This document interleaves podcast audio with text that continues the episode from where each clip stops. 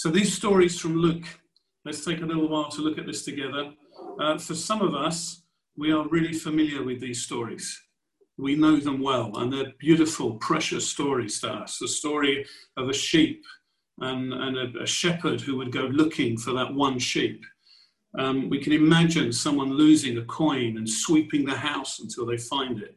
And in one of the most famous stories that Jesus told, we call it the prodigal son, the son who left home, took his share of the inheritance, um, and then eventually returned, and his father embraced him and had a party. There is such beauty in these stories. Um, and we'll capture some of that as we look at them tonight. But actually, we're going to put it in the context of how Jesus told them. Um, which was to the religious leaders. So if you remember in the reading, um, that it, the, the, Pharisees, who are the religious people that have had long beards and long robes, um, and the scribes, also religious people, are watching Jesus as he eats with, and as Luke says, sinners and tax collectors. You can almost imagine the accent that they're saying. Oh, tuh, tuh, disgusting this man from Nazareth. People say he's a prophet. People say he's a teacher from God.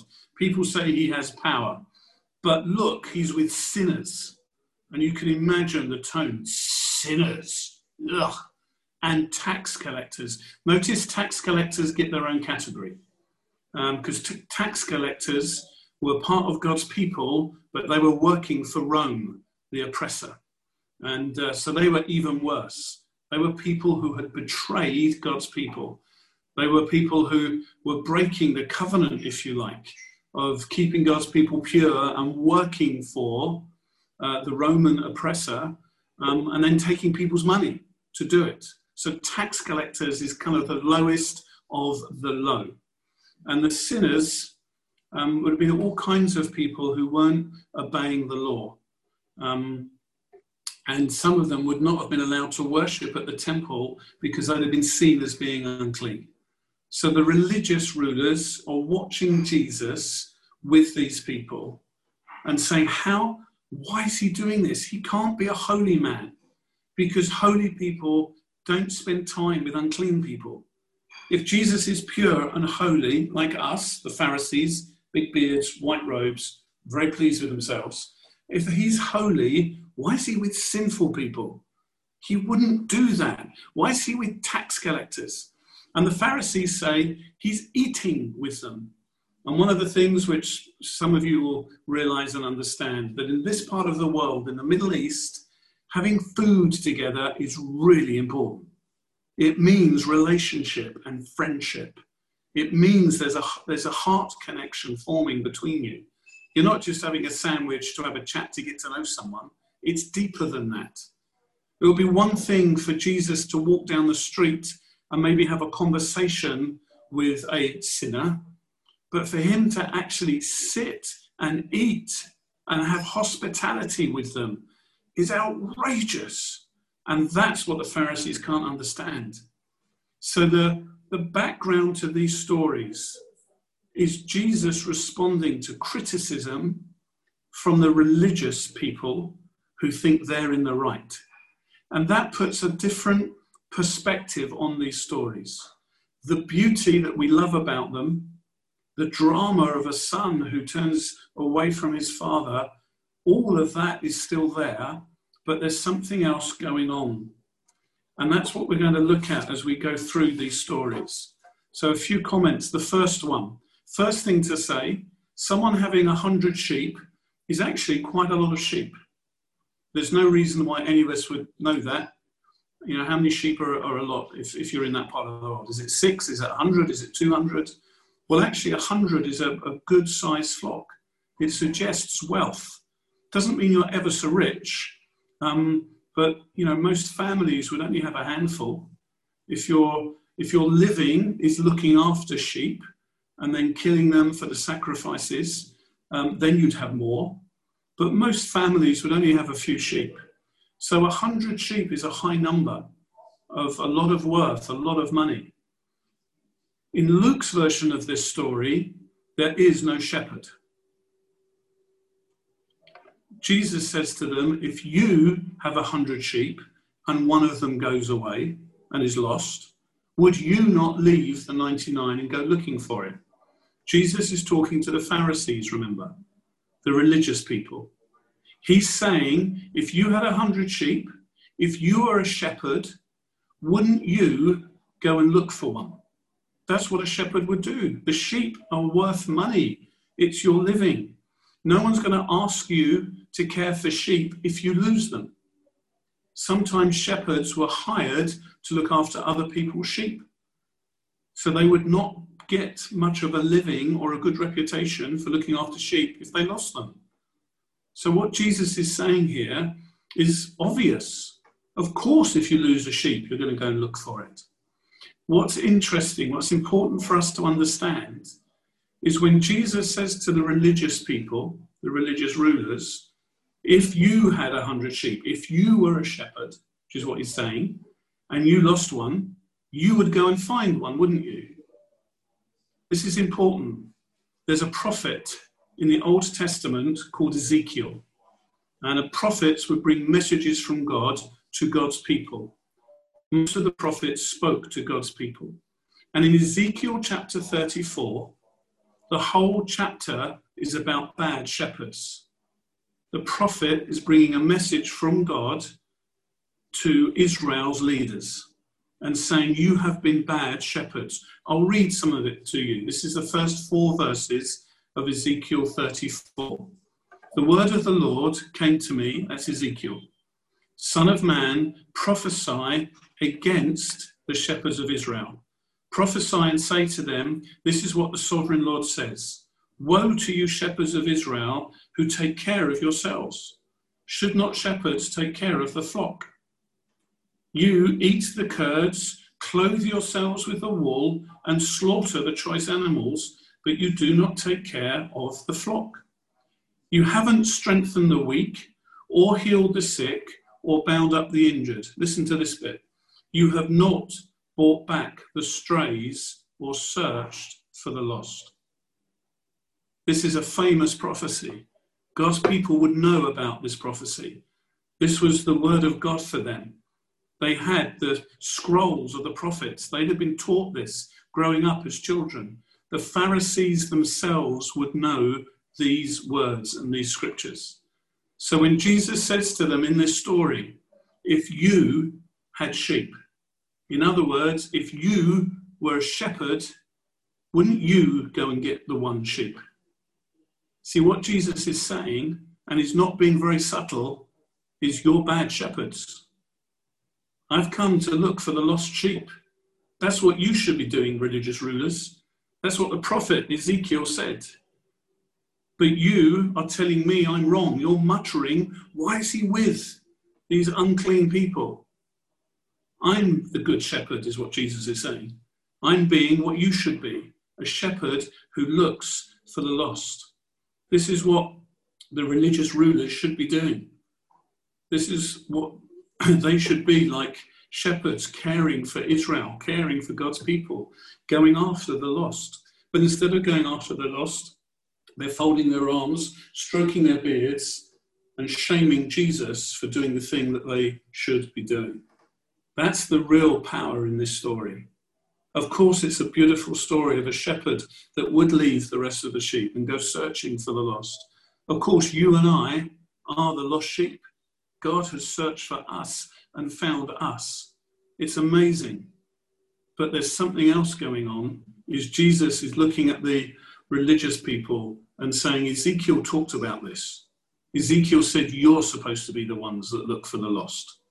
And now you're condemning me for doing what you should be doing? And the crowd would have known this. And the tax collectors and the sinners would have known this. This is electric. This is like big news happening in the town square. I can imagine the crowd would have grown as people said, Hey, quick, quick, Jesus, he's really having a go at the religious rulers. You know, the ones that always tut at us, the ones that always walk away from us. They see us sinners coming and they always go around us. Come and listen. Jesus is telling them they're the bad shepherds. I know Luke isn't telling us any of that, but I'm not making it up. That's what would have gone on as Jesus told these stories against the Pharisees. Let's look at the next one. The lost coins. First thing to mention 10 coins is also a lot of coins. It's hard for us to understand this. Um, it says one coin is a day's wages. And we think, because many of us are living uh, when we have more than 10 days' wages. I know at the, at the moment some of us are living with huge uncertainty because of COVID. We don't know what's going to happen with, with jobs, and it's deeply challenging for some of us. Well, in Jesus' time, for someone to have 10 coins, 10 days' wages saved up, doesn't mean they're very wealthy, but neither are they very poor. They're kind of in the middle. The majority would be poor. So it's not like in many of our settings where the majority are in the middle and there's some rich, very, very rich, and some poor. In Jesus' time, the majority of people were poor. And they wouldn't have 10 days' wages, 10 coins saved up. Many of them would be looking for work one day at a time. We still see this where we live and in this region, different countries I've been. You can go past um, public squares and you'll see groups of men waiting for someone to come along and hire them. The people in the town know that if you need some hire, if you need someone to work your farm for the day, or need someone to help you build something for a day, you just drive down the, the square and have a chat and find yourself a builder. We see men here sitting on street corners with two or three tools with them. None of them are wealthy enough to have a box of tools, they may have one drill or they may have one other tool and they just sit and wait. And their tool is like an, an advertisement. It's like, look, I've got a drill. You need some work doing. I'll, I'll do a job for you. They can't afford to advertise. There isn't much advertising here anyway. They, they, they, they're not going to use Facebook. They probably can't afford a smartphone. So they just sit outside waiting for someone to hire them. That would have been a lot more common in Jesus' day most people would work for a day, feed their family, hope they can get work the next day, or maybe two or three days worth. So this woman is reasonably wealthy to have 10 coins.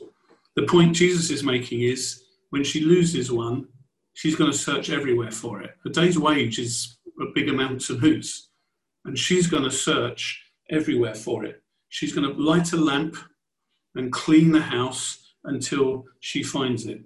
Notice the reference to lighting the lamp. She's putting light into the darkness to find something. Who's the light of the world? I'll let you answer that where you are. I, I can't hear you, you're all muted.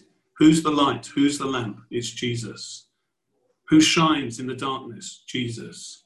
Why does Jesus shine in the darkness? Because he's come to seek and save the lost. We're worth much more than a lost coin. And Jesus is the light of the world. Jesus is the lamp. He's the one who's come to search in the darkness. When she finds this coin, she's so happy, she gets her neighbours and friends in. Actually, she has a party. I know Luke doesn't use that word, but if you're going to get your neighbours and friends to come into your house in the Middle East, you're going to serve food and you're going to have something to drink. You don't just invite them in to say, here's my coin, isn't this great? Bye bye, everybody. Whenever there's a gathering, there is food, there is drink. She has a party, probably spending quite a bit of the coin that she's just found.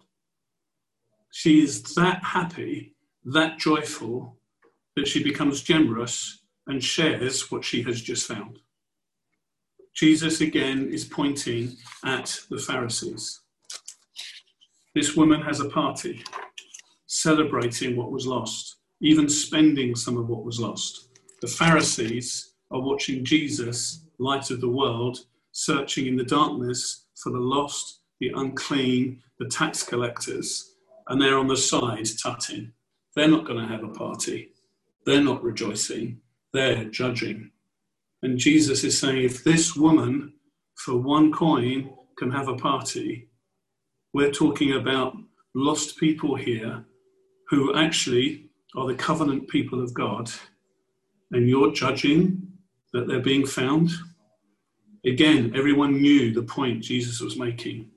Let's get to the third story, the one that's got the most detail, um, and a story that we know so, so well.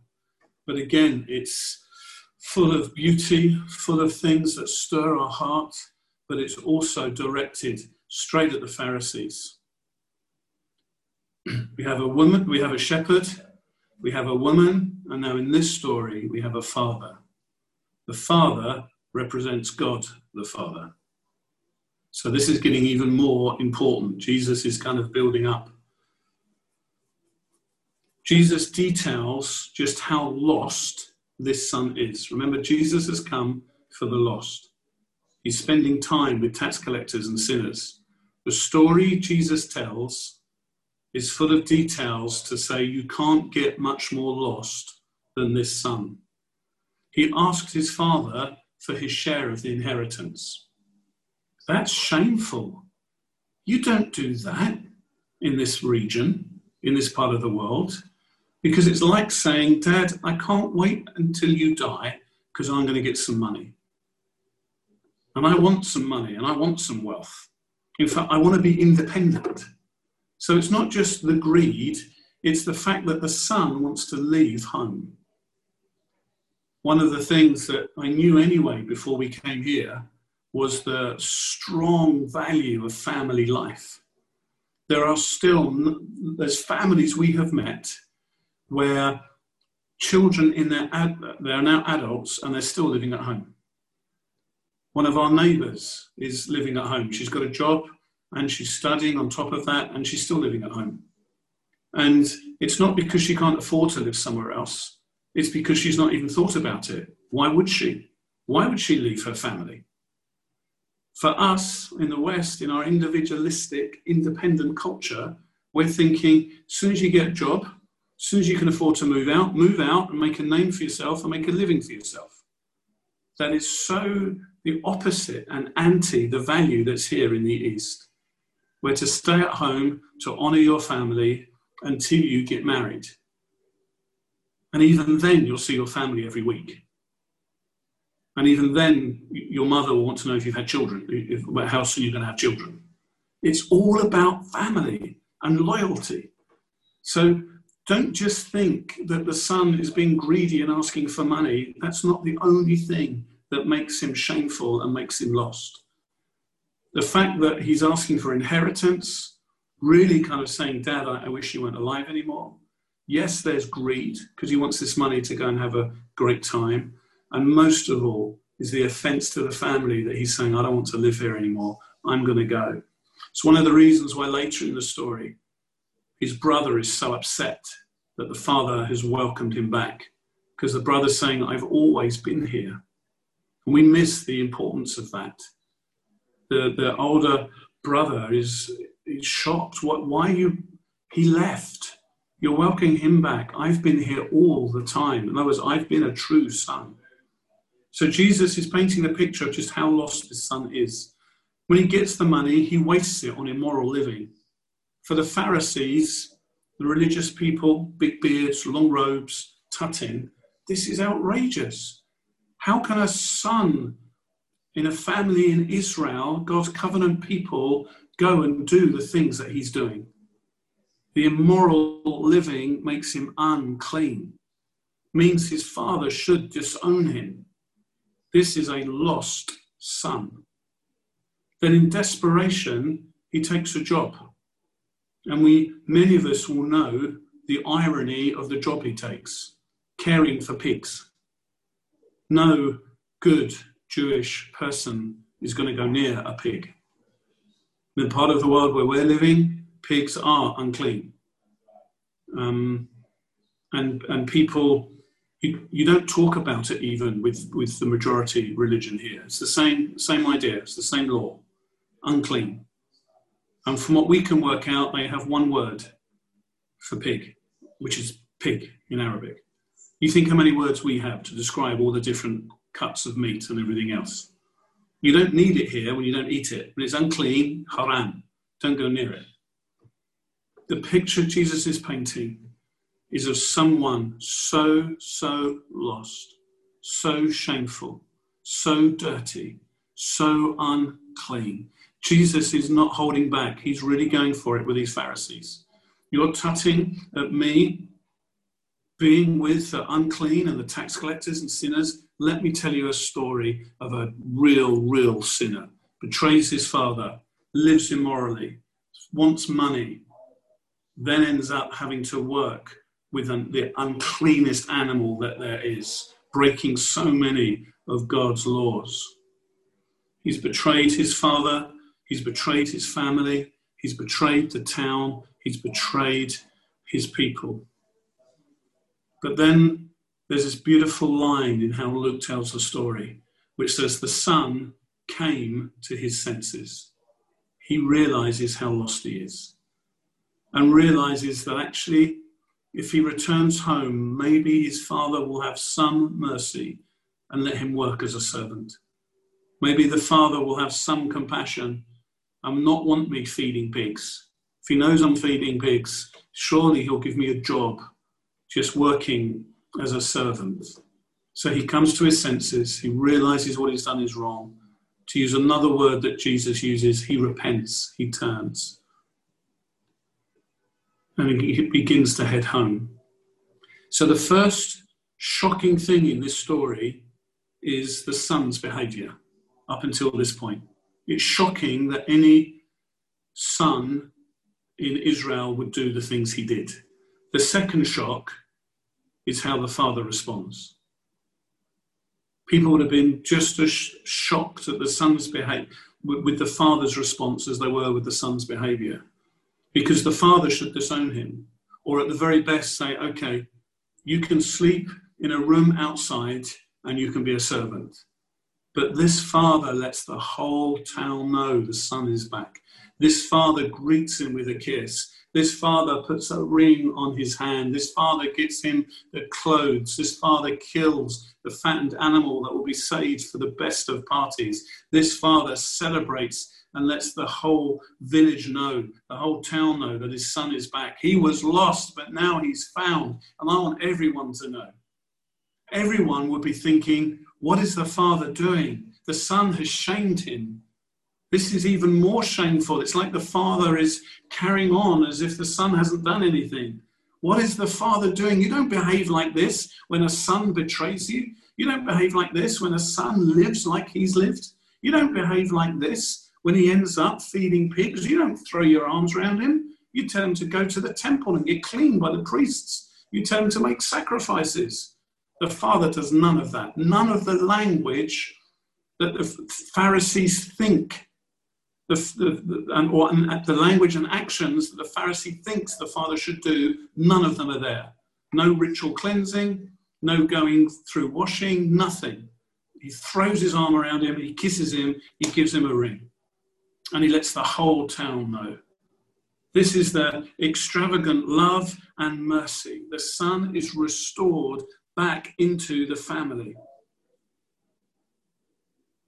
This is God the Father. That's what Jesus is going for here. This is how Jesus is living. He's going to eat with these sinners and tax collectors. Yes, they've sinned. Yes, there's shame. Yes, they're unclean. Jesus isn't pretending otherwise. But if they turn, if they listen, if they come back, then Jesus will embrace them and restore them to the relationship with the Father. This is a stunning, stunning story. We could stop and sing again right now. It's so stirring my heart. There's a few more things we need to say, though. the older son in the story is like the Pharisees. He's judgmental and harsh. Like the Pharisees, he has a point. His brother had been sinful and selfish. He has betrayed the family. He has been lost. All of those things are true. But the son hasn't understood the love and mercy and compassion of his father. Just like the Pharisees have forgotten how merciful and forgiving God is. God is the Father in this story, and the Pharisees, as Israel's teachers, should know this. See, the Pharisees and the scribes, taught the stories from the Old Testament, which are full of how God keeps coming to his people even though they turn from him.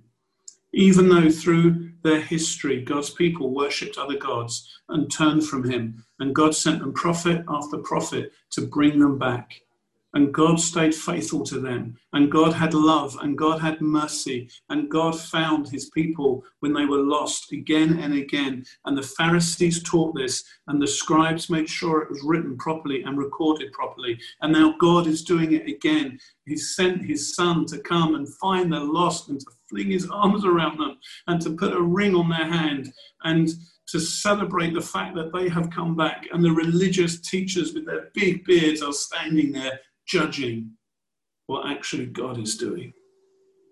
What hypocrisy, what harshness, what hardness. And Jesus is holding nothing back because he's saying, Look, I've come for the lost, like the son in this story. And if they receive me, they're restored to relationship with the Father. And you, Pharisees, are like this son, the older brother, judging that the father throws a party and the older brother doesn't come. That's huge. You think about that. The father welcomes back the son, embraces him, and the older brother is so offended, like the Pharisees, he stays away. He doesn't welcome him back. So let's begin to bring some of this together and sum some of this up. These stories are making some beautiful, powerful points about the love of our Father, about His mercy and compassion. We celebrate that for ourselves because we're the ones who are lost. We could be the sheep, we could be the coin, we could be the child that's turned and run away, and yet God has come after us and restored us. First thing that runs through these stories, you hardly need me to say it God is intentional about pursuing the lost. God is holy. We know this from his word. He's powerful. He rules over all things. And yet he is like the shepherd that searches for the one. He's like the woman that sweeps the house until it finds the coin. He's the father that welcomes back the lost children. The God that we worship, the God of the Bible, is a God who looks for those who are on the edge those who feel excluded, those who feel they wouldn't be welcome because of how they lived, those who feel they're too dirty and too unclean to come close. And when they turn and respond to Him, He restores them. There is joy, not judgment. There is celebration, not condemnation.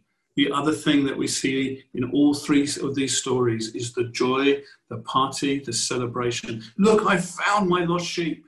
Neighbors, friends, come, I found my coin. And now I'm spending it on a party for you. Come on, let's celebrate. The Father having a party for the Son. The joy when one returns. That's the joy that was in heaven. It says the angels rejoiced. When we first understood God's love for us and turned to Him and said, I, I want to be your child. I want to be restored to you. We probably didn't use those words, but like the son in this story, when we first understood God's love for us and responded to it, there is rejoicing in heaven. Every one of you on this meeting tonight, if you've put your faith in Jesus, the moment you did that, heaven had a party. That's how excited, that's the celebration. God is intentional about looking for the lost. He's not a distant God, He's not far away. He's a God who is involved, He's a God who comes searching. Maybe with everything that's been going on through this virus and how shocking everything's been and how difficult it's been and the uncertainty, maybe you feel that you're distant from God. Maybe you feel your relationship with God hasn't been everything that it should be. And I want to say this tonight before we sing again God's not distant from you. You just have to turn, and He's ready to greet you and bring you back. He's ready for that relationship to be restored. Don't hold back.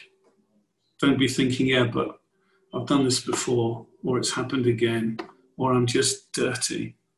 Jesus came for those who are dirty, those who felt they weren't good enough. Jesus himself said in a story a bit later in Luke, when he's in another tax collector's house, he said, The reason I've come is to seek and save the lost. That's the other thing that we see through these stories, is Jesus is making it very clear why he has come. He's come for the lost. That's what he's come for. That's who he wants to be with. That's who he's looking for. You see, God pursuing us, God's desire to find the lost is the story of the Bible. It begins in Eden, in the garden at the beginning. Adam and Eve don't obey God. They turn from him and eat the one thing which God told them not to. And then immediately they realize they've done wrong. So they hide. It's almost like they make themselves lost. They know God's going to come walking in the garden because it tells us that in, in the story. So Adam and Eve hide. And in Genesis 3, at a time when Adam and Eve have committed the very first sin, the very first act of rebelling against God, they, they made the choice, oh, we know better than God, we'll do what we want. You read this stunning thing, it's like these stories. God came walking in the garden and called out to Adam, Adam, where are you? God knew where they were. God knew they were hiding. God knew what was happening. He hadn't missed anything. But God came searching and God called their name because God is a God who searches for the lost. It's right there, right at the beginning of the story. And then you follow the story all the way through the scripture and you see a God who again and again comes looking for the lost, looking for the lost, until we get to Jesus, God Himself coming searching for the lost. It's the whole story of the Bible, looking for those who are lost to restore them to Him. That's what salvation is. That's what that word means. It means lots of things. It means forgiveness. It means me being made clean. It means being given honor instead of shame. But it, also means being restored to relationship with our Father. These stories are talking to us about our worth to Him. The joy, the partying, the celebration. We are made in His image. And we have been lost. And sin and evil has distorted, broken that image. When we return to Him and restored to Him, and there's celebration and joy, it shows how much we're worth to Him. Not in a way which is meant to make our self esteem feel better, it's not about us. It's not about self esteem. Oh, God's found me. I must be special. No, you were lost. There's nothing special, but you have worth to Him because you're made in His image, one of His children that were lost, and He's come after you. And then another thing I want to draw out just before we finish is this priority of looking and finding the lost for Jesus. Jesus could have done anything. He had power. He could do miracles.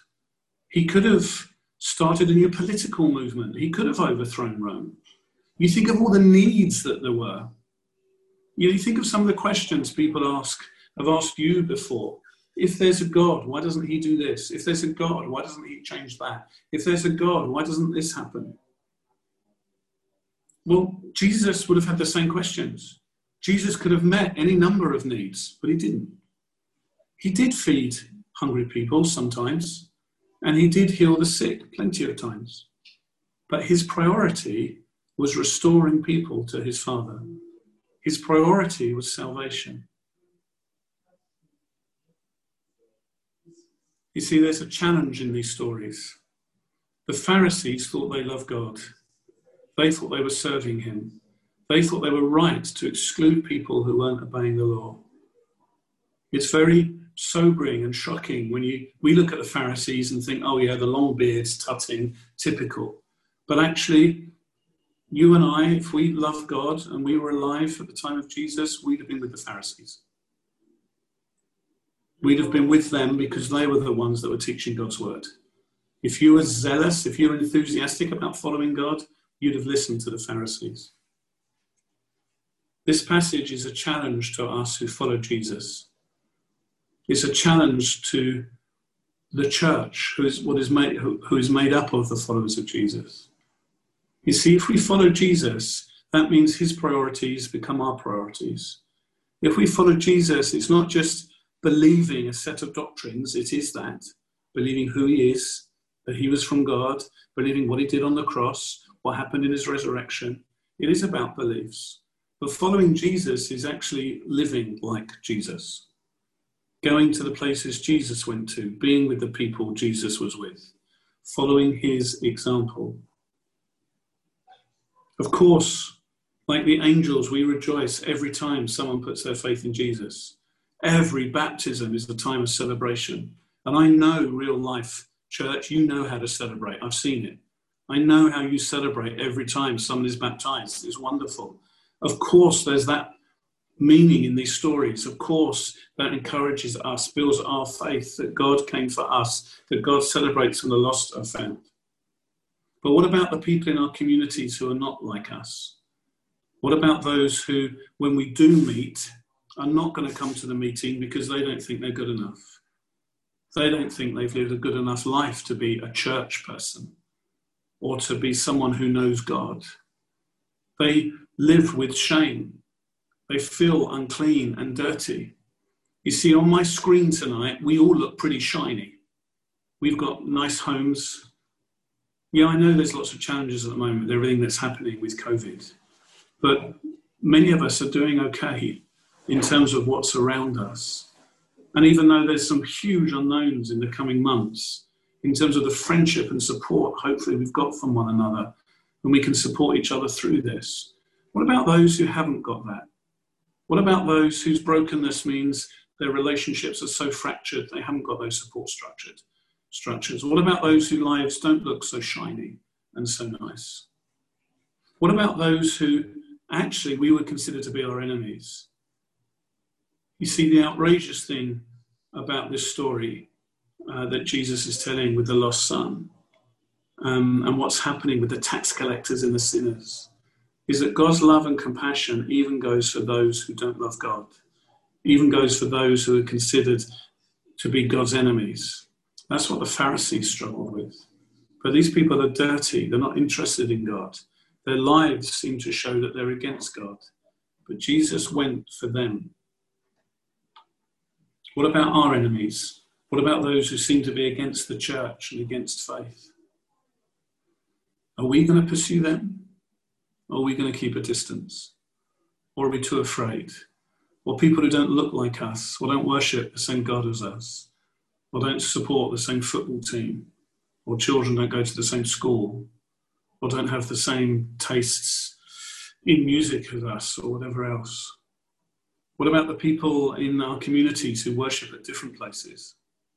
See, these are the people that Jesus came for. I wonder sometimes if Jesus were arrive in Birmingham and in Sutton, where we'd find him on a Sunday. Would he be hanging out with us? Would he be on this Zoom call? I think we'd find him somewhere else. I think we'd find him in the dark places. Of course, He's with us. He never leaves us. Of course, He loves what we're doing tonight. We're His bride. He loves the church. He's thrilled that we're gathering together and worshiping Him and taking time out to hear His word and connect in this way. Oh, He loves that. But in terms of where Jesus would spend most of his time if he was walking around Birmingham, it wouldn't be in our religious buildings. It would be in other people's religious buildings. It would be down some of the darkest alleys where you're not meant to walk down because people try and sell you drugs. It would be in certain bars in town which most of us wouldn't dare go to because we'd be scared. That's where you'd find Jesus. There's beauty in these stories. We're going to worship in a minute, thanking God for our salvation, thanking God that we were lost and He has found us. But I don't want that to be the only thing we take from this. If we're followers of Jesus,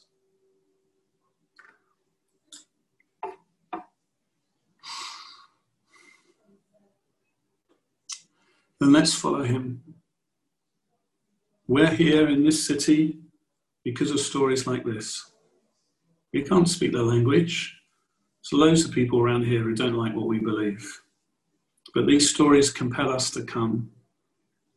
You don't have to get on an airplane to do this. But we do have to get a little bit out of our comfort zone.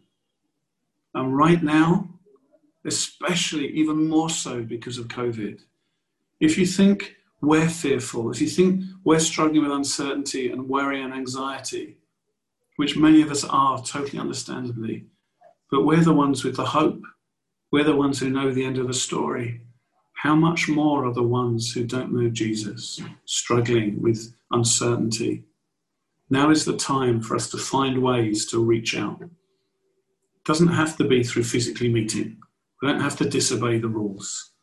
There are ways we can reach out with kindness to neighbors, to friends, through messaging, social media. And when we begin to get through some of this and get to reconnect with people, let's not just reconnect with the existing relationships, let's make some new ones in other parts of town where we've never been to before because we're going after the lost, because we're going to be the light in the dark place. Let's pray.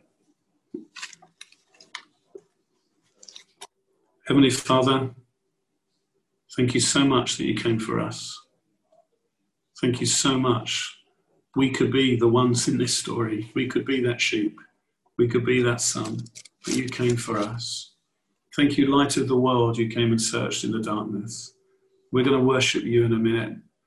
We will never stop worshiping and thanking you for that.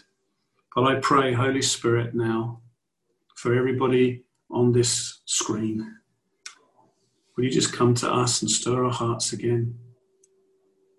Lord, where worry and uncertainty, where this whole virus thing is making our world smaller and making our souls smaller, and sometimes just squeezing life out of us because every day is unpredictable. Every day there's a different guideline to follow. Every day there's an implication for our schools and our kids. That we've never lived through time like this. Come to us now, Holy Spirit. People on this call, I'm flicking my screen across. I'm praying for each of you. You just receive. Holy Spirit, I pray for everyone on this call. Will you come to them with some peace and power and strength now? You didn't come to seek and save the lost and then leave us. You came to adopt us and bring us into your family, to a place of joy, a place of strength. And I'm looking at some faces and like, Lord, they need to know your peace now. They need to have some hope restored. Lord, some of them are anxious for their children. It's such a nightmare what's happening at school. And the children are unsettled. Come, Lord God. Your word says in Isaiah 40, you gently lead those who have young. In other words, the parents. Lord, come to parents now and gently lead them and help them. I pray that fear would not rule and reign in our hearts but hope. The joy that we see in this story, that no matter what happens, the priority is you have rescued us and saved us.